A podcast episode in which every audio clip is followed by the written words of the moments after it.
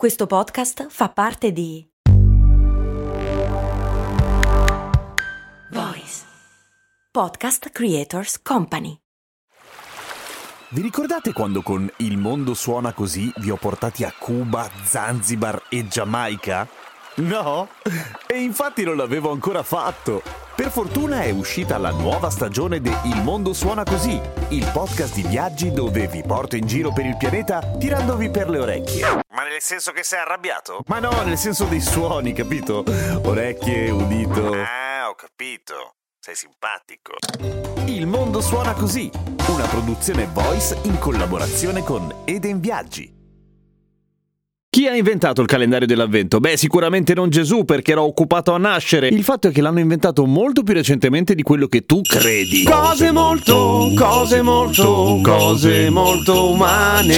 Perché il calendario dell'avvento, diciamocelo, sembra una di quelle cose che affonda le radici chissà quando nella storia. E invece no, e invece no. Il calendario dell'avvento più o meno come lo conosciamo noi è nato più o meno nel 1908. E perché più o meno lo conosciamo noi e perché più o meno nel 1908? Adesso ci arrivo. Nel senso che che l'idea di arrivare al Natale con la rincorsa in partenza lanciata pare essere una tradizione della Germania protestante del XIX secolo generico, che aveva tante forme, per esempio c'era chi impacchettava 24 regali esosi. C'erano luoghi in cui invece la tradizione prevedeva di fare dei segni col gesso sulla porta, tipo i carcerati, che poi cancellavi mentre eh, mancavano sempre meno giorni. Eh, romantico. Chi però lo rende popolare è il signor Gerhard Lang, che ispirato da bambino dal fatto che la sua mamma gli regalava 24 biscotti all'inizio di dicembre e gli diceva col cacchio che li mangi tutti insieme, ne mangi uno al giorno fino ad arrivare a Natale. Quindi il povero Gerhard probabilmente l'ultimo biscotto lo mangiava che era possissimo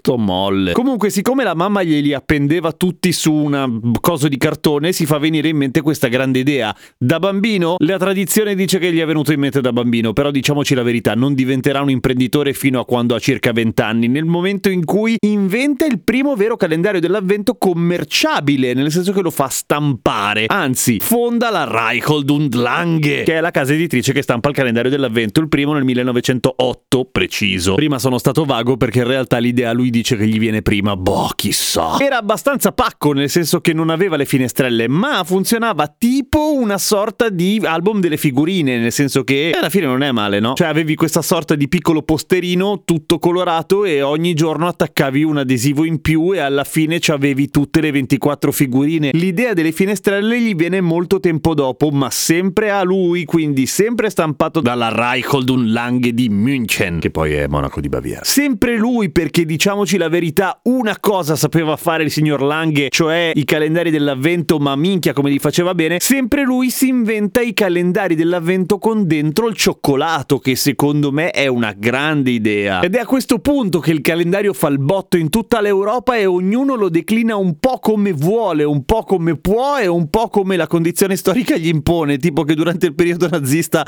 ovviamente del Natale non gliene fregava un cazzo a nessuno, però ci mettevano i simbolini dei gerarchi nazi. Ma Mamma mia, che buon gusto quelli che c'avevano, eh. Sempre in ambito propaganda, anche se un po' più morbida, nell'Unione Sovietica c'erano dentro le grandi scoperte, tipo che ne so, lo Sputnik e altri personaggi importanti dell'Unione Sovietica. Ma qua ovviamente siamo già decenni dopo il nazismo. Ok, non batte come cattivo gusto quelli dei nazisti, però comunque anche lui, cazzo, eh, essendo molto più recente, poteva giocarsela con un po' più di eleganza. Nel 1994 in Danimarca fanno il calendario gratta e vinci con i premi, nel senso che il premio più alto è un milione di corone. Quindi proprio gratte vinci, però del Natale. Vabbè, che poi se poco poco sei ludopatico è una crudeltà pazzesca, lo vedi lì tutti i giorni e non puoi cancellarlo tutto subito. Che tutti i calendari dell'avvento e bene o male un po' tutto l'immaginario natalizio, diciamoci la verità, è profondamente razzista, perché non tiene conto dell'emisfero australe. Nell'emisfero australe fa caldo, fa, durante il Natale fa caldo, per cui tutte quelle cose dei bambini che giocano con la palla di neve o che vanno con la slitta non c'entrano una mazza. Perché ha vinto l'emisfero boreale? Perché c'è l'Europa, perché del Sud America, del sud dell'Asia e dell'Australia probabilmente da un punto di vista pop culturale non gliene fregava niente a nessuno in quel periodo. Peccato perché sarebbe stato più divertente fare, che ne so, il calendario dell'avvento con i surf e le spiagge e i tormentoni estivi invece di Jingle Bell